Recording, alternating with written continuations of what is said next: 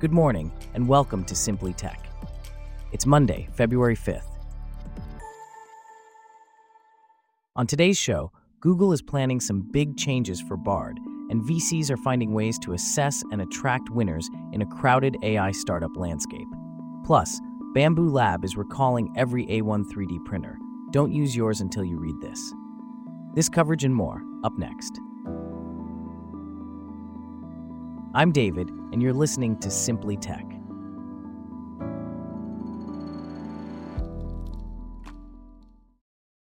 We start off with a significant update from the tech world.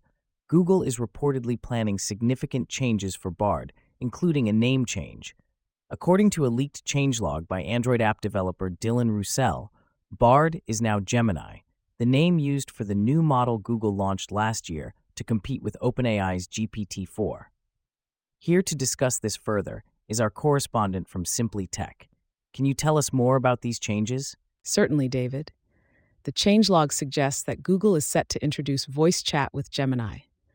This is a significant development as it could potentially enhance the user experience by allowing more interactive and dynamic conversations. Additionally, Google is planning to roll out an Ultra 1.0 model with Gemini Advanced. What can you tell us about this Ultra 1.0 model and Gemini Advanced? Ultra 1.0 appears to be a new model that Google is working on. As for Gemini Advanced, it's a paid plan that offers features similar to ChatGPT Plus, such as file uploading. This could potentially provide users with more flexibility and control over their interactions with Gemini. And what does this mean for Google's competition with OpenAI's GPT 4? These developments suggest that Google is stepping up its game to compete with OpenAI's GPT 4.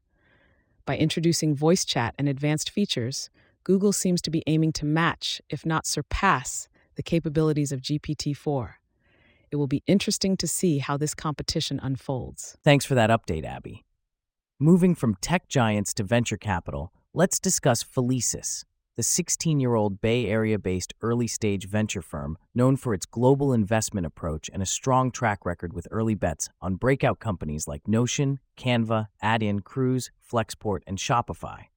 Recently, the firm's founder, Aydin Senkut, and partner Viviana Faga shared some insights about the AI companies they are meeting and sometimes competing aggressively to land as portfolio companies. Here to discuss this further is our correspondent, James. Can you tell us more about Felicis's approach to AI investments? Certainly, David. Felicis has a unique approach to AI investments. They are thesis driven and focus on certain areas where they have confidence. They believe that they don't have to be in every AI company to do well, but just the right ones. They also have a strong network within Google, which gives them an advantage when it comes to attracting AI research teams spinning out of big companies. Interesting. And how do they determine who has what it takes to be a successful founder in the AI space? Senkut mentioned that they don't rely solely on social proof. They look at the number of citations for AI researchers and the breadth and criticality of their research. They also consider the market the founder is targeting and whether it has the potential to carve out a niche of its own. Faga added that they also look for founders who know how to leverage distribution and form strategic partnerships. With the war for talent being so brutal, how are these AI startups able to compete? Faga mentioned that the war for talent is indeed brutal, with tech giants offering huge packages. The strategy for startups is to find talent at an early stage, offer them a large equity package, and hope they believe in the mission of building an iconic, category defining company. Senkut added that who you work with also matters, as the world's best and smartest people want to work with their peers. How do the go to market strategies of today's AI companies differ from traditional enterprise companies? Faga pointed out that go to market strategies in the AI era are quite different from those of the last 10 to 20 years with SaaS. Speed of iteration and community building are key. AI companies launch new features on a daily basis, and platforms like Discord have become effective marketing channels. Finally, how important is a good marketing strategy for these AI companies? Both Senkut and Faga believe that a good marketing strategy can change a company's trajectory. They emphasized the importance of being original and different, and that marketing can amplify that positioning. They also noted that the best products don't automatically win, but those that look different, act different, and talk differently to their users are the ones that stand out and win. Thanks for those insights, James.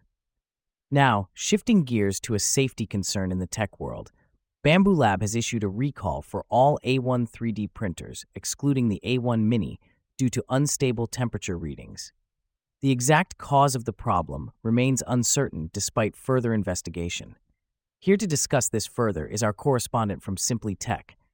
Can you tell us more about this recall and the issues that led to it? Certainly, David.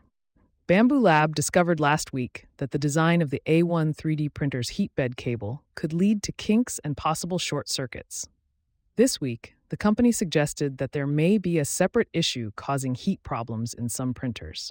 Although less than 0.1% of all the A1 printers sold are affected by the problem, Bambu Lab has decided to recall all A1 3D printers sold in the interest of safety. What options are available to the owners of these printers?